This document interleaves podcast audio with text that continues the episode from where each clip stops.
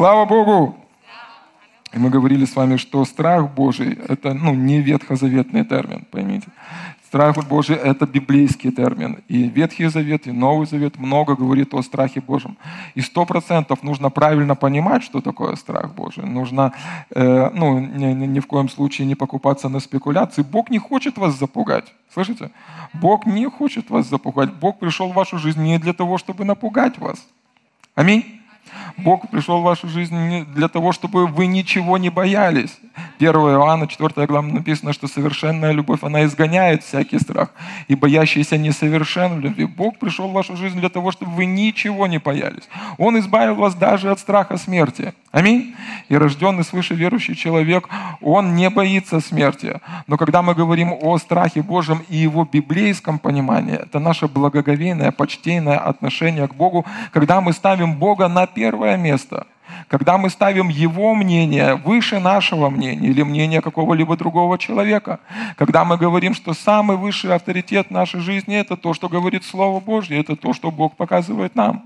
Аминь. Это и есть страх Божий. Сегодня мы чуть больше об этом поговорим, о каких-то э, других вещах, которые этому сопутствуют. И я начну с того, где мы закончили. Екклесиаста, 12 глава, 13 стих.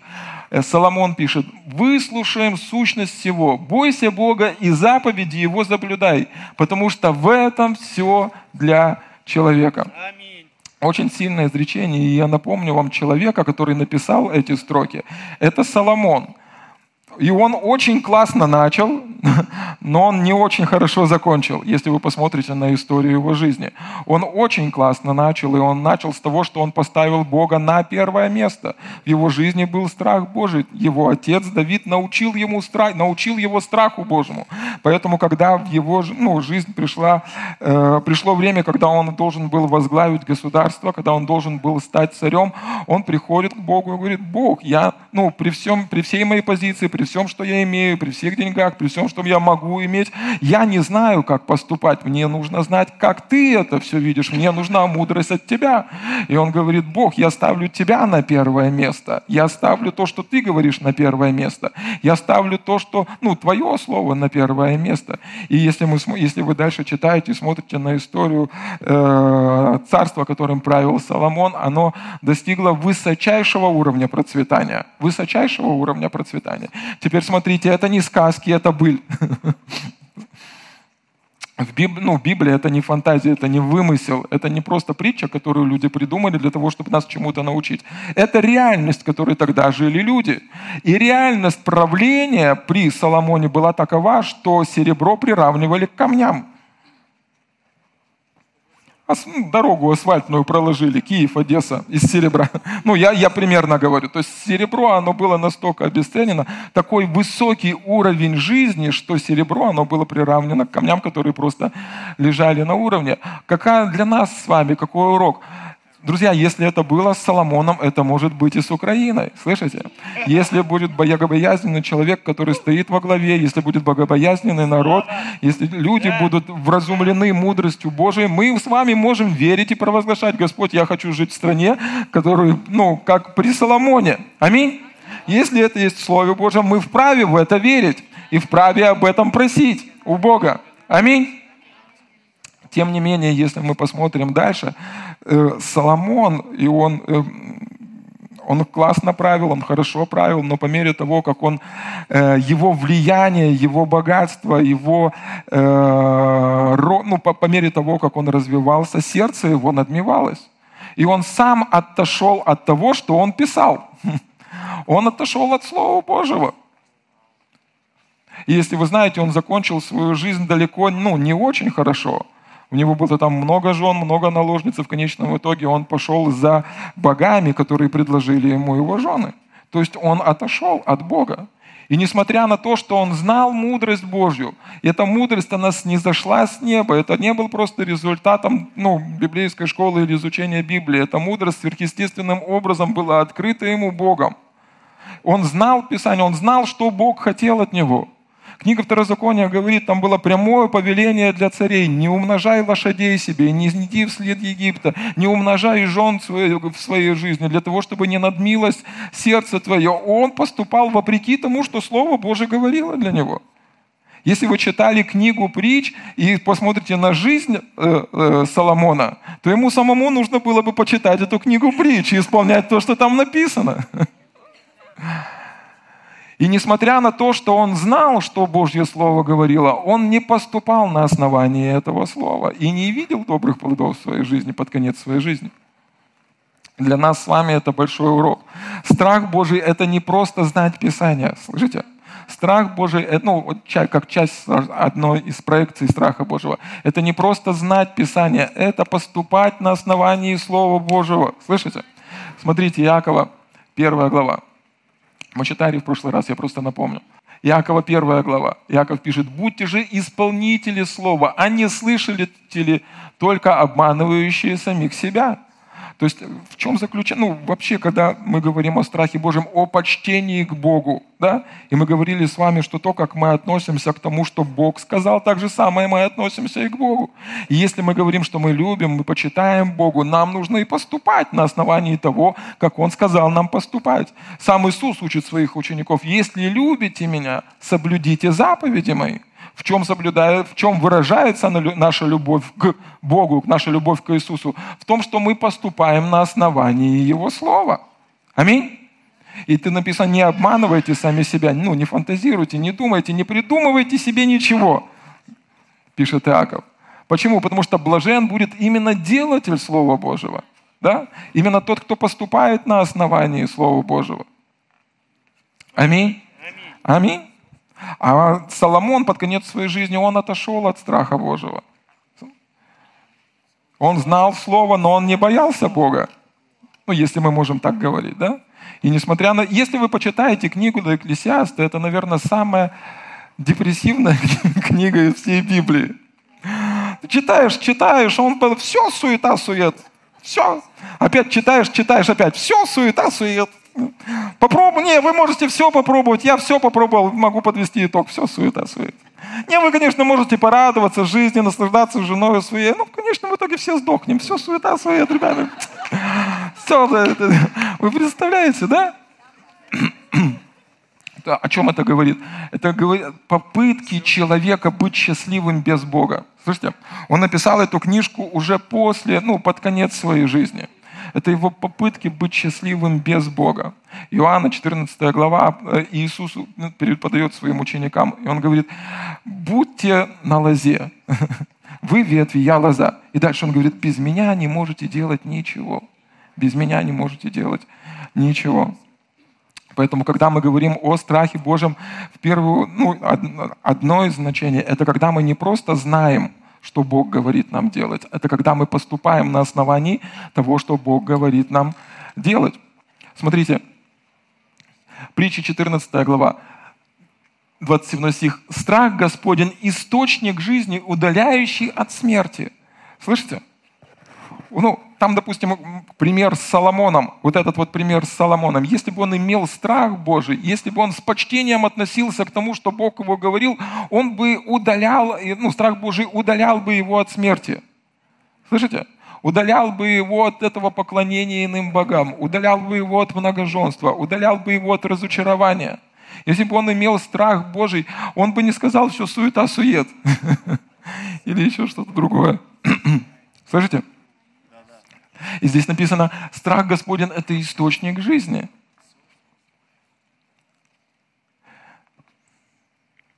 Ну, когда мы говорим, послушайте, когда Бог приносит откровение о страхе Божьем в церковь или в Писании, да, это ни в коем случае для того, чтобы как-то вас запугать. Это подобно будильнику, который должен разбудить. Знаете, вставай, вставай. Ну, послушай, Бог реальный, Бог настоящий, Бог живой, Слово работает, ты можешь полагаться на Него, ты можешь действовать, ты можешь верить, и, возможно, сейчас что-то не так, но послушай, Бог живой. Он живой, Он живой, Он живой. Это подобно будильнику, который будет тебя. Слышите? Он приводит тебя в божественную реальность. Почему? Потому что враг, у него есть такая способность окутать тебя таким болотом. Ну, что работает, а что-то не работает. Тут Бог видит, тут Бог не видит. А вот так вот это... Тут хорошо, а тут плохо. И, вообще су, суета, су, сует, да? Нет. Но страх Божий, он буквально будет тебя. Слышишь, почтение к Богу, оно будет тебя. Если Бог сказал, значит так и будет. Аминь. Если Бог что-то говорит в твоем слове, я буду стоять, я лучше умру, но я буду доверять моему Господу. Аминь. Аминь. Это и есть. И кому-то достаточно слова, кому-то нужен кувшин с водой, кому-то какие-то другие меры, но Бог разбудит тебя. Аминь. О, мой Бог, просто пускай сегодня твоя реальность ворвется в жизни людей. Аминь. Аминь. Слава Богу. Слава Богу. И поймите правильно, когда мы смотрим, зачастую, знаете, как люди говорят, особенно неверующий Бог, он такой злой Бог, он за каждую провинность садит людей в ад. Послушайте, Бог сделал все, чтобы человек не попал в ад. Вот все, что он мог, он сделал, чтобы человек не попал в ад. И ад, в первую очередь, он не был создан для людей, он был создан для дьявола. И Бог сделал все, заплатил самую высокую цену, жизнь своего единородного сына, для того, чтобы человек не попал в ад. И Он не злой Бог, Он добрый Бог. И Он настолько сильно любит каждого из нас, что Он, он отдал своего Сына Единородного, чтобы ты не пошел в ад, но чтобы ты имел жизнь вечную. Или с другой стороны, есть мнение о том, что Библия полна ограничений.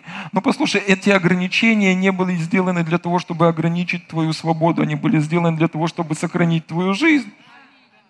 Бог писал эти ограничения не для того, слышишь, не для того, чтобы в чем-то тебя ограничить, а для, для твоего блага. Это как люди, которые написали правила дорожного движения. Они писали правила дорожного движения не для того, слышишь, не для того, чтобы сделать тебе плохо. И они могут тебе не нравиться, могут нравиться, но, но, но в конечном итоге ты не можешь игнорировать законы физики. И там написано, чтобы ты не ехал на красный свет, потому что с другой стороны такой же самый человек, как ты, тоже будет игнорировать красный свет, и в конечном итоге вы столкнетесь. И правило дорожного движения было написано для того, чтобы сохранить тебе жизнь. Так же само и правила, ну, правила жизни, инструкция для жизни, Писания, они не были написаны для того, чтобы ограничить тебя в чем-то. Страх Господень, Слово Божье, Писание – это источник жизни. Они были созданы для того, чтобы сохранить твою жизнь. Слышишь? Для того, чтобы ограничить тебя от падения, для того, чтобы уберечь тебя от каких-то разочарований, для того, чтобы ты жил в победе. Апостол Павел пишет, все мне позволительно, но не все полезно. И вам не обязательно пробовать то, что не полезно. От него в туалете сидишь, там разные сложности бывают. Вам это не нужно. Не обязательно учиться на собственных э, ошибках. Слышите? А страх Божий о чем говорит? Если Бог сказал это, мне не обязательно это испытывать. Мне не обязательно э, идти налево для того, чтобы понять, что это плохо. Мне не обязательно лгать, чтобы потом понимать, что эта ложь обратится против меня. Мне не обязательно делать какие-то другие вещи, о которых говорит страх Божий, для того, чтобы потом на собственном примере ну, проверить, что это плохо. Плохо! Бог говорит, пастор вам говорит плохо, не делайте то, что Бог говорит вам не делать. Не живите в депрессии, разочаровании, унынии. Это плохо. Радуйтесь. Если нечего делать, начните хотя бы радоваться. И вам хорошо, и людям вокруг вас будет очень хорошо. Аминь. Смотрите, э, Псалом 33. Ангел Господень ополчается вокруг боящихся Его и избавляет их. Фу, слава Богу. Хотите с утра с ангелом на работу ехать или куда на служение, куда вы отправляетесь? Вкусите и увидите, как благ Господь. Блажен человек, который уповает на Него. Смотрите, здесь э, вот эти вот слова страх Господен и упование на Господа, они используются как синонимы. Слышите? Вкусите, увидите, как блажен человек, который уповает на Него. Бойтесь Господа, святые Его, ибо нет скудости у боящихся Его. Слышите? Здесь слово «уповает» как синоним связано с э, боящихся Господа. То есть, по сути дела, когда ты боишься Господа, ты уповаешь на Него. И здесь э, псалмопевец пишет, говорит, что когда ты уповаешь на него, у тебя нет скудости. Почему? Потому что когда ты уповаешь на финансы, скорее всего, у тебя будет скудость. Яркий пример этому, яркий пример этому, если вы помните, мы часто об этом говорим. Луки 15 глава, притча о блудном сыне. Кто читал? Практически все знают, да? притче о блудном сыне описывается история о любящем отце, и это является прообразом Бога, у которого было два сына. И один из сыновей, блудный сын, он приходит и говорит, «Отец, отдай мне предлежащую мне часть имения». То есть он ну, э, поступает вопреки э, религиозному закону того времени, всяких каких-то устоев, даже моральных каких-то правил. То есть, по сути дела, он поступает против Слова Божьего, не имея страха Божьего. Да? Мы говорим о таких людях, ни Бога, ни людей не боятся. Да? То есть он идет вопреки, нарушая известный ну, закон, известную заповедь Божью. Да? Почему? И, ну, поймите, конечно, мы ну, первую очередь хотим его осудить и сказать, насколько он поступил неправильно. Но вопрос в том, что, что двигало этим молодым человеком. Он хотел быть счастлив, что и двигает каждым из нас. Но он увидел свое счастье не в послушании Богу и своей близости с Отцом. Он увидел свое счастье в деньгах. Он думал, что если у него будет это большое количество денег, он сможет распоряжаться ими так, как он захочет. Это сделает его счастливым. То есть он говорил другими словами, он как, ну, как думает этот человек, если я буду уповать на эти, ну, эти финансы, эти финансы сделают меня счастливым. Там, ну, там, там слава, там знаменитость, там богатство, вот где настоящая жизнь. То, что двигало этим молодым человеком. И он, вопреки страху Божьему, вопреки слову повеления и закон того времени, закон Моисея гласил о чем? О том, что если в твоей жизни э, у тебя есть буйный сын, тебе нужно побить его камнями. То есть закон очень строго наказывал э, непослушание детей. И он, нарушая этот закон, говорит, отец, отдай мне. То есть он пренебрегая, если вы знаете, на Востоке почитание отца очень на высоком уровне. То есть он буквально обидел и оскорбил этого человека. И нарушая заповедь Божью, он поступает так, как он хочет. И в конечном итоге мы видим, что мы видим, что он оказывается у разбитого корыта с рожками, абсолютно в непристойном месте, без денег, без друзей, униженный, э, разбитый, жизнь разбитая и все остальное. Почему? Потому что как мы с вами до этого притчах читали, что страх Божий – это источник жизни. А отсутствие страха Божьего – отсутствие жизни, нормальной жизни. Да? Слышите? Да? Отсутствие страха Божьего ведет тебя к смерти. И если бы этот человек, вот он так уповал на Господа, боялся Господа, да, то он не поступил бы то, что в конечном итоге привело его к разочарованию, к э, разбитой жизни, к потере финансов и всего остального. Но слава Богу, Бог добрый. Аминь. И когда он возвращался, когда написано, когда он пришел в себя, слышите, когда написано, что он пришел в себя, он просто вернулся к Богу. И это, ну, для нас это благая весть. Это, ну, как, это притча, как прообраз наших взаимоотношений отцом. Я буду сейчас учить вас как богатых людей. Аминь. Вы богатые в Господе. Аминь. И э, Иисус не зря обнищал. Он обнищал, чтобы вы обогатились. Аминь.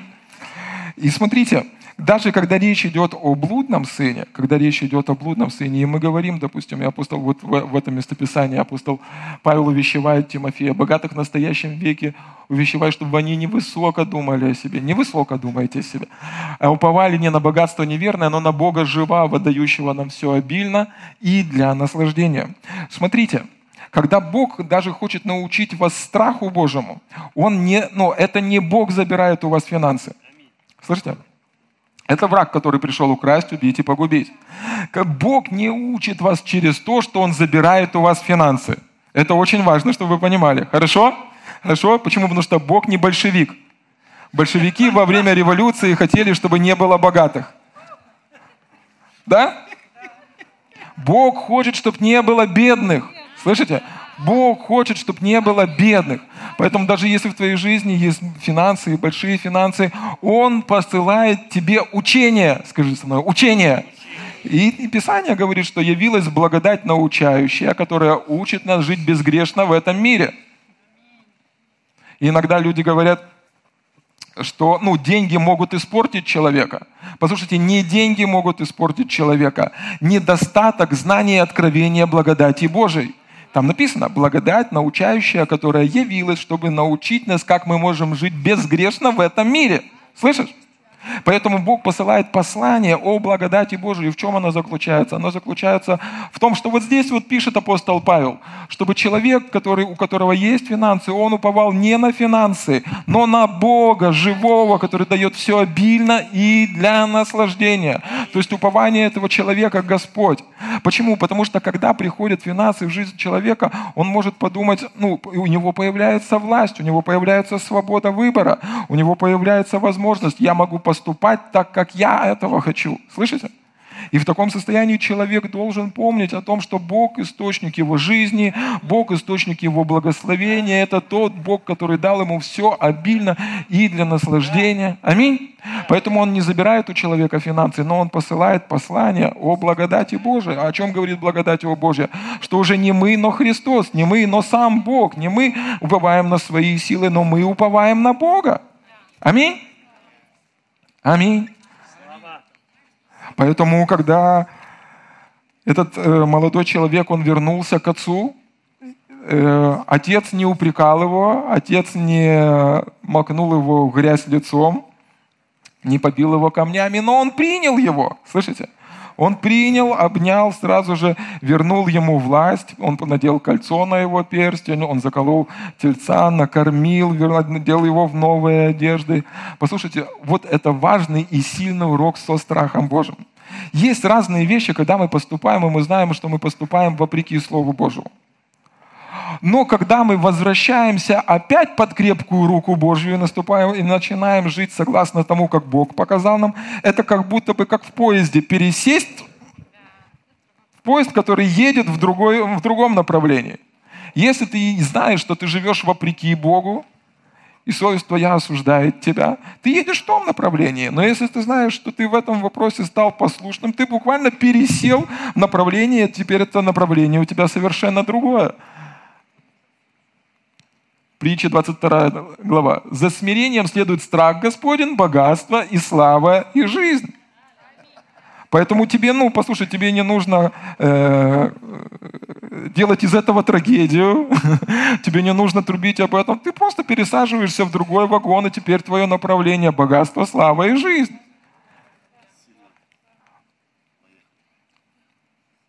Бог предлагает выбор благословения и проклятия предложил. Я тебе сделаю выбор. Сядь в правильный поезд, сесть в нужный вагон. И Слово Божье, и сам Бог, и Дух Святой довезут тебя в нужном направлении. Не ты локомотив, Бог локомотив. Слышишь? Он будет вести тебя, Он будет заботиться о тебе, Он будет обеспечивать тебя. И в его, вагон, и в его поезде есть и вагон-ресторан, и вагон-банк, и вагон-дом, и вагон-машина, и вагон-радость, и вагон изобилия, какие бы там только вагоны не было. Но вопрос в чем? Вопрос в том, что тебе нужно поставить Бога на первое место, воспринимать Его серьезно, относиться к Нему с почтением, с уважением, с благоговением. Иисус говорит, ищите же прежде Царствие Божие и правду Его, и все остальное, оно приложится к вам. Аминь. То есть, другими словами, Царство Божие и правда Его – это локомотив. Все остальное едет прицепом, и ты там же. Аминь. Аминь. Слава Богу. Слава Богу. Аллилуйя. Слава. Давайте вернемся к этому псалму. Псалом 33. «Ангел Господень ополчается вокруг боящихся его и избавляет их». Вокруг этого поезда есть телохранители, ангелы Господни, и они ополчаются. «Вкусите и увидите, как благ Господь». Блажен человек, который уповает на Него. И тебе не нужно просто э, смотреть на Него, тебе не нужно... Э, короче, вкуси. Приди и попробуй. Что значит вкусить? Попробуй. Ну, как пробники с духами продают, знаешь, попробуй, Бог добрый, Бог благой. Почему? Потому что иногда, когда Слово Божье Иногда так бывает. Почему? Потому что мы привыкли жить, и наши чувства приучены жить в этом мире, ну, вот пять органов, ну, по-плотски, да? И иногда поступать по духу бывает сложноватенько. Прощать там, где нужно прощать, любить там, где нужно прощать, любить молиться там, где нужно молиться. Но здесь Писание как учит? Ну, вкуси, попробуй. Ты только начни поступать по духу, и ты увидишь и поймешь, насколько это хорошо. Слушай, хорошо. Просто.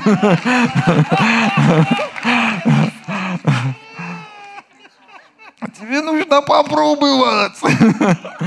Как, допустим, вот, э, знаете, если вот покупали, если вы, я помню, давно уже ходил на базар, покупали там этот арбуз, там, и вот э, эти восточной национальности. Слушай, ты попробуй, ты попробуй, ты пальчики оближешь, не отойдешь, слушай, мамой клянусь, слушай, так хорошо. Здесь псалмопевец пишет, говорит, ну попробуй, ну я тебя прошу, попробуй, Бог добрый, Бог хороший, то, что говорит Его Слово, это истина, она сохранит тебя от падения, она сделает тебя главой, а не хвостом. Если ты будешь поступать на основании Слова Божьего, ты не будешь брать взаймы, но будешь давать многим народам и так далее, так далее, так далее. Будешь больше, чем победитель. Аминь? Аминь. Ибо нет скудости у боящихся Его. Аминь. Слава Господу. Вот нет у вас скудости. А если скудость есть, это вам кажется. Я, я, я не помню, рассказывал вам это свидетельство. Есть служитель в Америке, Крефла Доллар, про скудость. Вот это рассказывал? В общем, Э, у него большое телевизионное служение, и расходы служения многомиллионные. И как-то так получилось, что за несколько месяцев собрался многомиллионный долг. И он приходит к Богу э, и говорит, Бог, как же так? А Бог дает ему это местописание. Нет скудости у боящихся его. Он говорит, как нет скудости? Это, это что, не скудость? Несколько там миллионов. И опять на следующий день он приходит на эту молитву и говорит, Бог, у меня вот такие вот такие-то сложности. И опять внутри него поднимается вот это слово. Нет скудости у боящихся. Он говорит, как нет скудости? Он спорит с Богом. Почему? Потому что, видимо, говорит о том, что скудость есть. И потом до него доходит, что всякий человек жив, а Бог истинен, и Слово Его работает. И он говорит, все, Бог, раз ты сказал, что нету скудости, значит, ее нету. И он говорит, Бог, ну когда, тогда что мне делать? И э, Бог дает ему мудрость. И он говорит, э, я понимаю, что нужно э, позвонить на каждый телеканал и попросить прощения и сказать, что скудости нет и денег нет. Но я имею в виду, что не можем сейчас э, решить вот эту проблему с долгами. И он начинает обзванивать все телестанции. Начинает обзванивать все телестанции. И все телестанции, куда он звонил, все простили ему этот долг, который он должен был, кроме христианских. Христианским за пару месяцев они выплатили. Вот такое свидетельство. Но нету скудости. Если скудость есть, вам кажется, выступайте против вашей скудости. Слышите? Выступайте против вашей скудости. Смотрите, когда Бог, мы видим, помните, мы сегодня говорили о том, чтобы мы подражали Богу как чада возлюбленное чтобы мы подражали Богу как чадо возлюбленное. Это апостол Павел в послании Ефесянам пишет, 5.1. И смотрите, как Бог поступает. Он пришел на землю, увидел тьму и не сказал «Вау, тьма!» Нет, он сказал «свет». Он выступил, слышите? Он не согласился, он выступил против того, что ему не нравилось. Если вам нравится скудость, пожалуйста. Но если вам не нравится скудость, выступайте против этого. Говорите, провозглашайте Слово Божье, сейте семя, исповедуйте Слово Божье. Пускай не будет этого. Скудость – это Иногда скудостью дьявол пытается принести разочарование в тело Христа. Смотрите, «Придите, дети, послушайте меня, страху Господню научу вас». И это очень сильно. О чем? Ну, ты не можешь просто ну, вымолить страх Божий. Слышишь? Не можешь. Тебе нужно этому научиться. Тебе нужно этому научиться. Так же само, как ну, мы не всегда сразу поступаем на основании Слова Божьего. Если у вас все, вот если вы сейчас выйдете и скажете, у меня все всегда получается поступать по Слову Божьему, вы брешете.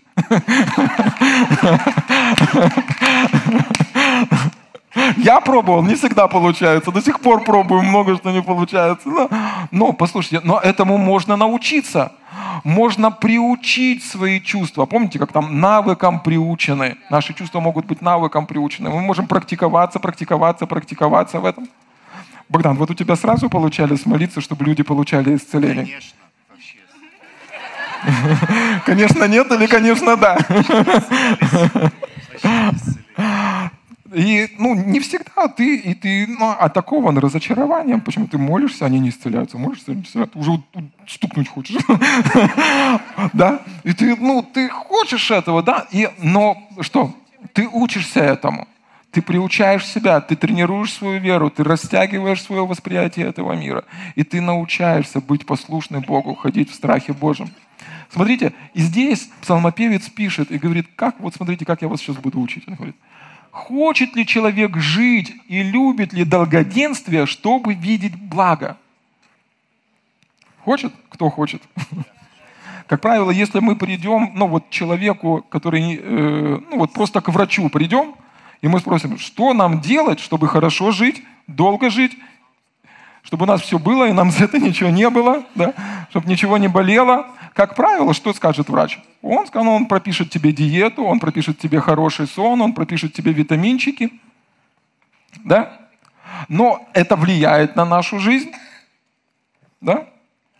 Но не в той мере, как влияет духовная часть нашей жизни. Слышите? Смотрите, здесь написано, хочет ли человек жить и любит ли долгоденствие, чтобы видеть благо, удерживая язык свой от зла и уста свои от коварных слов. И он здесь обращает внимание на то, что человек говорит. И то, что мы говорим, это тоже является, мы ну, можем говорить в страхе Божьем, мы можем говорить не боясь Бога, не боясь, что эти слова как-то повлияют на нашу жизнь. Аллилуйя! Или когда вы придете к врачу, там, ну, ни один врач вам не скажет, слышите, ни один врач вам не скажет, для того, чтобы иметь долго, и для того, чтобы жить долго на этой земле и иметь благо, тебе нужно ходить в почтении к своим родителям. Кому врачи такое говорили? Но Слово Божие говорит, кто хочет долго жить и жить хорошо, тебе нужно с почтением относиться к своим родителям. Иисус собирает своих учеников, Он говорит, не то, что входит в человека, оскверняет его, а то, что исходит из него. А люди, люди, не боясь Бога, что они говорят? Они говорят, о, старость не радость. В нашей церкви, во-первых, нету слова старость. У нас есть поздняя молодость.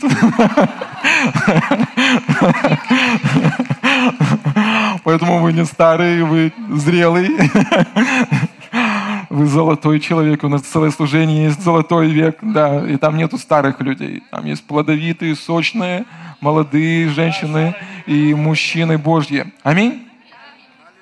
О, это правительство меня убивает. Конечно, ты так говоришь или еще какие-то другие слова. Люди ну, бросаются словами так, как будто бы эти слова никакого значения не будут иметь для их жизни.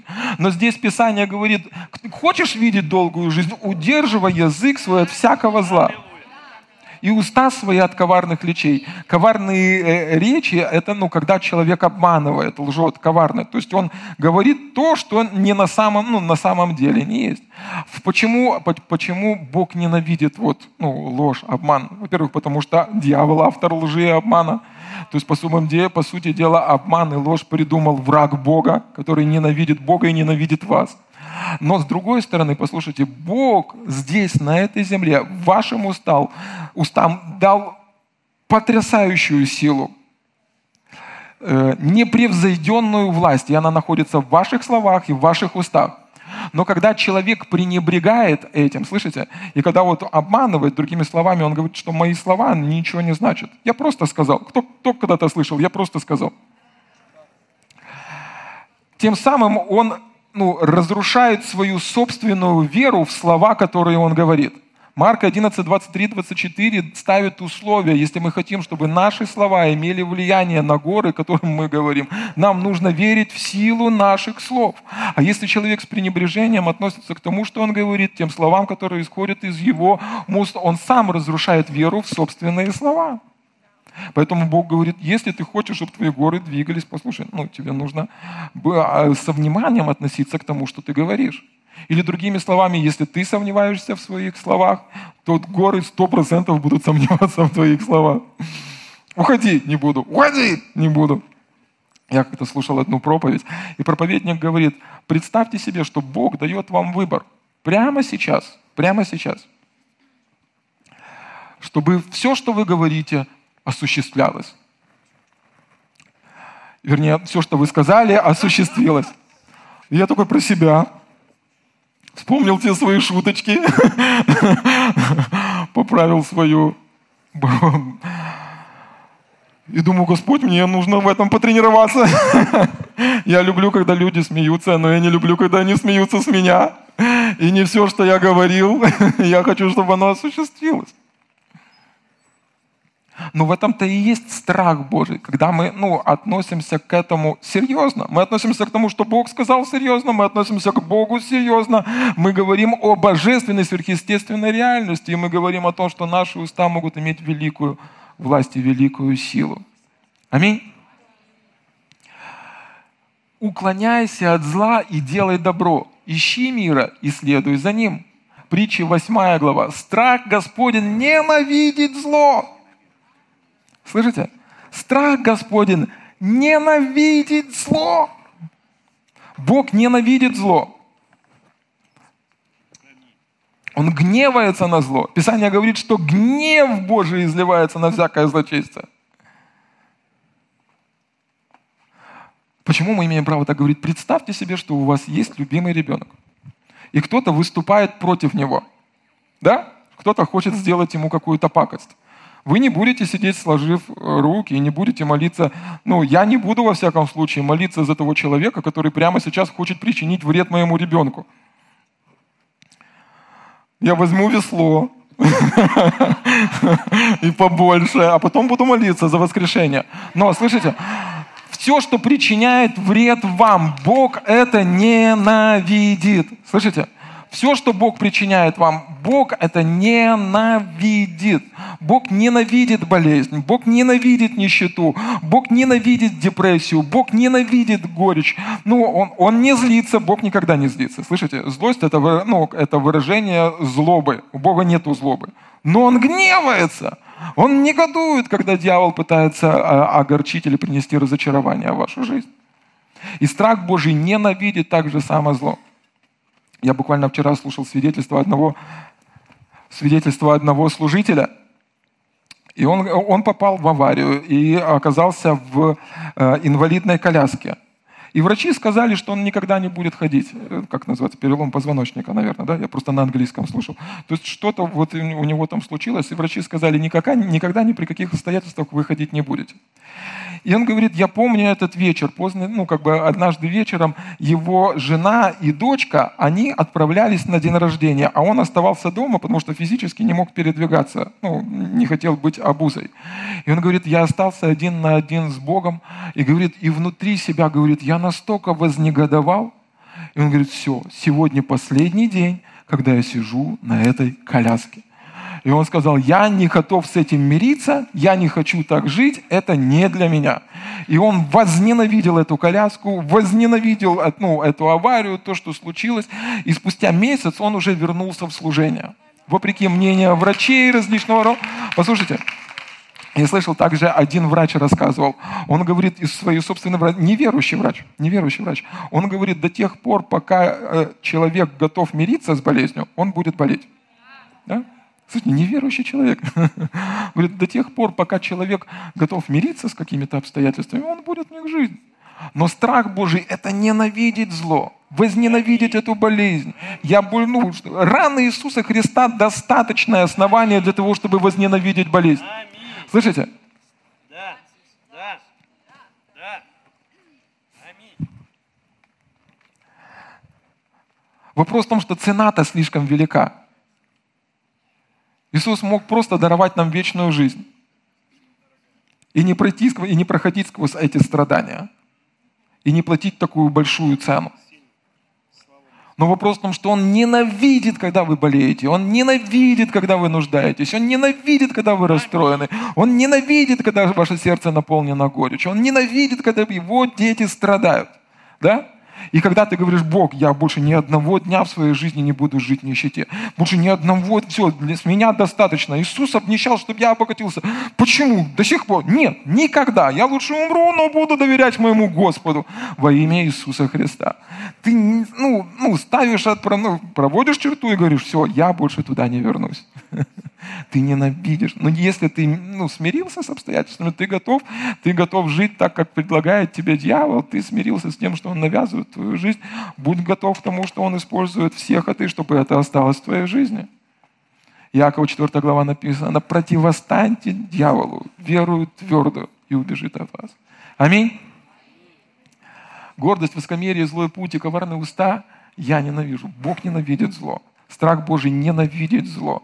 И мы с вами призваны ненавидеть зло. Вы вправе гневаться на болезнь. Вы вправе... Вот как Богдан говорит, я объявил войну раку. Говорит, я его ненавижу. И люди исцеляются. Люди исцеляются. И помните, э, я неоднократно привожу пример от служителя Божьего Смит Вигглсворт. Его, даже его, э, ну вот приемный, не приемный сын, а как вот муж дочери, зять, Зять говорит, вот он пишет, когда автобиографию, ну, биографию описывает, он говорит, современники описывают его как ну, злого человека, как человека э, грубого, его характер, ну, как бы они описывают с таким тяжелым характером. Но потом, когда он описывает, в чем выражалась эта грубость и зло, он объясняет, и он говорит, я не ненавижу людей, я ненавижу болезнь, которая атакует. И он бил людей в опухоли, и опухоли распадались прямо там, где они находились.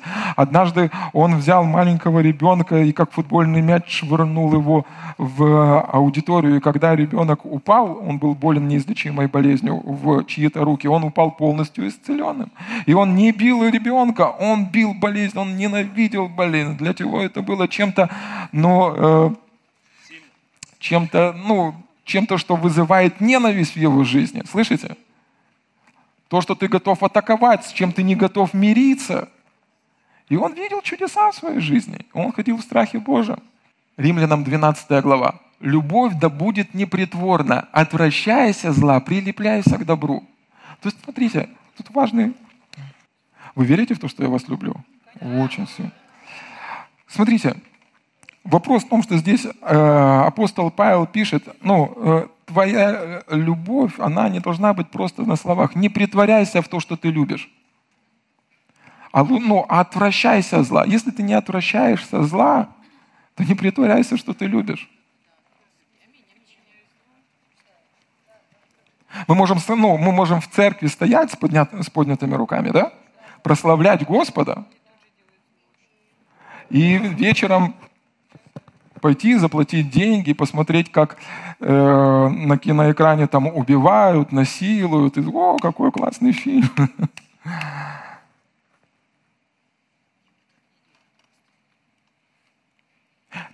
Ну, вот Марина знает, мне нравятся боевички драчки, экшен.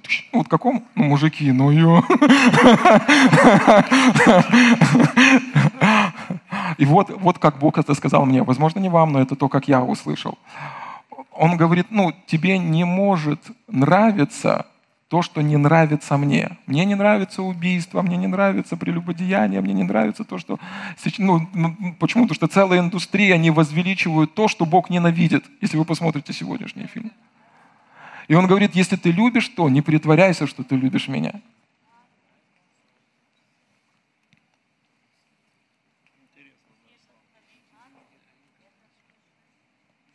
Господи, помоги нам. Но если вы посмотрите, мир сейчас, он далек, ну, далек от страха Божьего. Сейчас просто найти хороший фильм, чтобы посмотреть и сказать, действительно, через, ну, в нем есть какие-то божественные вещи. Да не то, что божественные, хотя бы хоть один фильм, который бы не оскорблял Бога. да, ну, с тем, что там происходит на экране. Но мы с вами любим Бога. Да? Аминь. Интересная книга. Книга Даниила. Закончим этой книжкой. Книга Даниила. Описывает ситуацию, историю, и она описывает жизнь Даниила, Сидраха, Мисаха, Авдинага, царям Навуходоносора, или Насора, в общем, простит меня, Насор, Навуходоносор, описывает ситуацию, она, ну, э, э, та страна или то государство или то царство, оно было ну, намного дальше от Бога, чем наше сегодняшнее. Слышите? Там были, ну, мы можем сказать и говорить о том, что сейчас богобоязненный человек, он может быть притесняем в сегодняшней жизни. Но послушайте, когда речь идет о том государстве, там вообще были жесткие правила, и там были жесткие законы, и там был царь-тиран, который заставил, вылепил э, золотую статую, статую идола, да, и заставил людей поклоняться этой статуе. А кто не поклонится, он убивал. То есть э, законы, правила, принципы того государства были, ну, не то, что богобоязненные далеки от Бога, или все богобоязненные люди, а им грозила смерть. И нашлись три человека, там, Сидрах, Месах и Авденага, и они сказали, мы не будем поклоняться. Или другими словами, они сказали, мы боимся Бога больше, чем боимся тебя, царь. Слышите? Эти три человека ну, ну, на, на, настолько сильный приговор внутри себя имели, что они сказали, послушай, ну, есть что-то большее, есть что-то большее, чем жизнь, есть что-то большее, чем деньги, есть что-то большее, чем власть, есть что-то большее, чем мы можем иметь сейчас, есть наш Бог и наши взаимоотношения с Ним. И они ходили в страхе Божьем, поэтому они не ходили в страхе перед этим царем. Притча говорит, что тот, кто ходит в страхе перед людьми, поставил для себя селки. Они надеялись на Господа. И когда Навуходоносор, он услышал, э, он услышал о том, что они выступили против, он разгневался. Он разгневался. Смотрите, тогда Навуходоносор в гневе и ярости повелел привести Седраха, Месаха и Авденага, и приведены были эти мужи к царю. Навуходоносор сказал им, с умыслом вы, Седрах, Месах и Авденага, богам моим не служите, и золотому истукану, которого я поставил, не поклоняетесь. Отныне, если вы готовы, как скоро услышите звук трубы, свирели, цитры, цевницы, гусли, симфонии и всякого рода музыкальных орудий, подите и поклонитесь истукану, которого я сделал. Если же не поклонитесь, то в тот же час брошены будете в печь, раскаленную огнем, и тогда как, какой Бог избавит от руки моей? И он выступает, и он говорит, ну, радикально ну, против Бога. И этот человек, он был э, царем Вавилона, и, и в то время Вавилон было одно из самых больших государств во всем мире, и это был действительно большой влиятельный человек. То есть он говорит, какой Бог спасет тебя? Какой Бог? Зачастую так говорит дьявол. Слышите? Зачастую так говорит дьявол. И он будет приходить и врать тебе. Слово Божье не работает. Не он так, Слово Божье не работает. Слово, видит, ты дальше поступаешь по слову. Слово Божье не работает. Слово Божье не работает. Какой Бог спасет тебя? У тебя ничего не получится. Что нужно отвечать? Дьявол, это у тебя ничего не получится. Он может сказать, он может приводить разные примеры. А что ты будешь делать, если не получится? Ты пожертвовал такую большую сумму денег. Что ты будешь делать, если не получится? Скажите, что ты будешь делать, если получится? Я пожну обильный урожай, буду благословением для многих людей, буду свидетельством для многих людей во имя Иисуса. Аминь. И отвечали Сидрах, Месах и Авденага, сказали царю Навуходоносору, нет нужды нам очередять тебе на это. Дьявол может он приходить э, ну, и, и пугать тебя зачастую. Дьявол использует оружие страх. Но помните, как в прошлый раз я говорил, если вы боитесь Бога, вы можете ничего не бояться. Нам вообще даже отвечать тебе нет нужды, царь. И дальше он говорит, они говорят, Бог наш, которому мы служим, силен спусти нас от печи раскаленной огнем, и от руки твоей царь избавит. Если же и не будет того, то да будет известно тебе, царь, что мы богам твоим служить не будем, и золотому истукану, которого ты поставил, не поклонимся. Слушайте, в этом стихе речь не идет о неверии этих людей. Они не исповедуют свое неверие. Иногда как, ну как, ну, будет или не будет, будет или не будет. Они говорят о том, что даже если этого и не будет, мы все равно не будем служить тебе. О чем это говорит? О том, что у них не было плана «Б». Ни С, ни В, ни Г. Они были настолько посвящены и проданы Богу, что они могли сказать, как апостолы. Мы имели приговор сами, ну, приговор смерти внутри себя. Или другими словами они говорили, нам одна дорога, либо мы будем доверять Богу, либо ногами вперед. Это было далеко не неверие, это было выражение их веры. Послушайте, это очень важный урок. Если у тебя есть ну, план э, А, доверять Божьему Слову, и план Б, вдруг если Слово Божье не сработает, дьявол всегда будет бить тебе на план Б. Слышишь? Так же самое, когда молодые люди у нас в церкви, они вступают э, в брак. Я им говорю, нету, нету, обратного пути нету. Все. Обратного пути нет. Плана Б нет. Сделайте все возможное. Сделайте все возможное. и невозможное. А когда закончится возможное, сделайте все невозможно. Они имели приговор внутри себя. Они сказали, мы будем доверять Богу. Мне понравилось, как Саша когда-то говорит, пускай на моей, э, как, пускай на моей могиле напишет, он доверял Богу, вместо того, что я буду бояться дьявола. Да?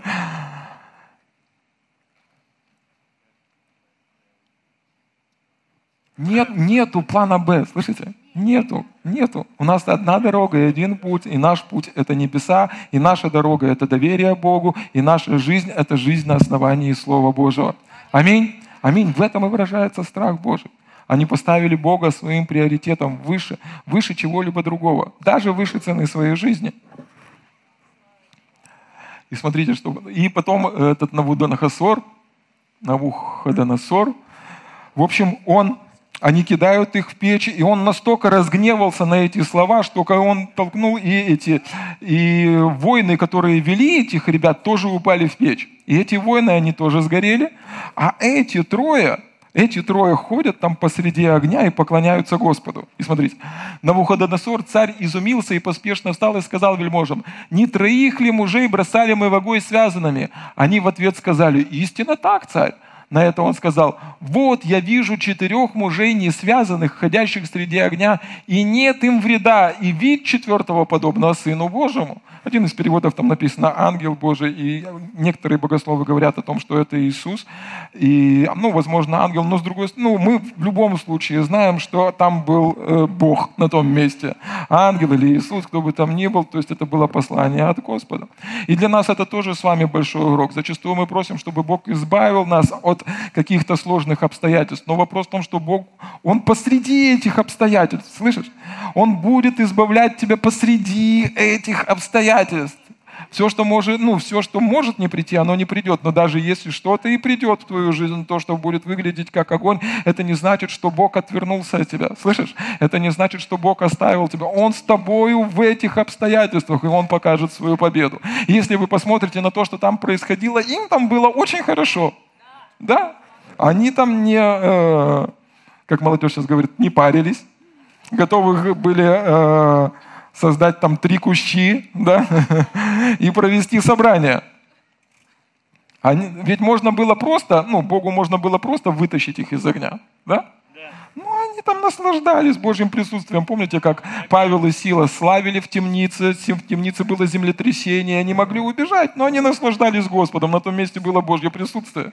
И для нас это с вами большой урок. Там есть Божье присутствие, чтобы не происходило внутри или снаружи, или где бы еще. Лучше быть там, где есть Бог да, то есть там все нужды восполнены. Тогда Навуходоносор сказал, «Благословен Бог Сидраха, Месаха и Авденага, который послал ангела своего и избавил рабов своих, которые надеялись на него и не послушались царского повеления, и предал тела свои огню, чтобы не служить и не поклоняться иному Богу, кроме Бога своего». Помните, как мы с вами читали книга притч? За смирением следует страх Господен. А я уже не выписал, ладно. И э, э, за смирением следует страх Господень и богатство, и слава, и жизнь. Эти мужи Божьи, они ходили в страхе Божьем, и в конечном итоге Бог вознес их. Он показал, кто главный, да? Он показал правду. Как, Писание говорит, смиритесь под крепкую руку Божию и вознесет вас в свое время. Наше возвышение, оно приходит от Господа. Аминь. Аминь. И они изменили, ведь смотрите, царь Навуходоносор, глава Вавилонской империи, человек, который влияет на все это великое, большое, одно из самых больших государств на территории э, всего земного шара, он начал прославлять Господа. Слышите? Он начал прославлять Господа. Эти трое человек, и впоследствии, там, в 4 главе мы видим Даниила, они, эти молодые ребята, повлияли на жизнь царя, на, на, на, на жизнь целой империи, на жизнь целого поколения. Почему? Потому что они просто ходили в страхе Божьем.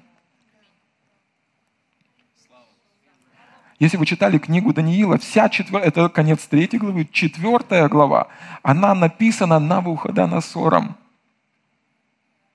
Царем, который обратился к Господу из тирана, ну, э, жесточайшего тирана, который был богопреступник, я не знаю, как другими словами, богоотступник, да?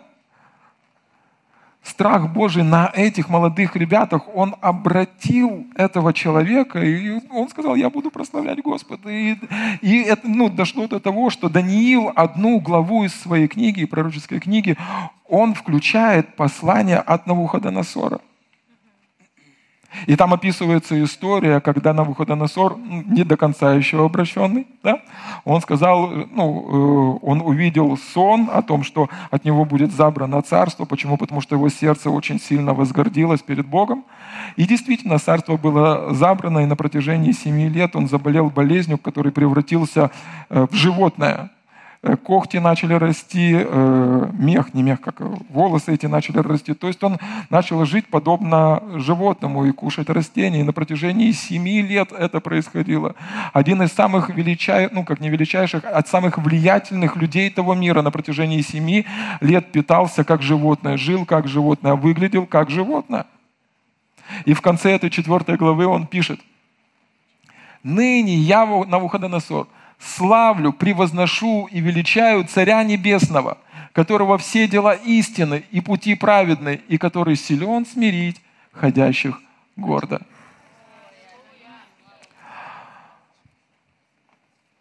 Представляете? Страх Божий на этих молодых ребятах привел к тому, что один из самых влиятельных, слышите, один из самых влиятельных людей этого мира обратился к Господу.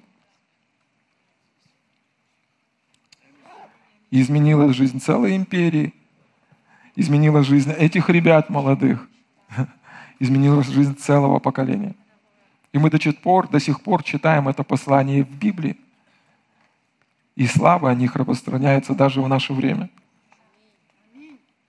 За смирением следует страх Господень. И слава, и богатство, и жизнь.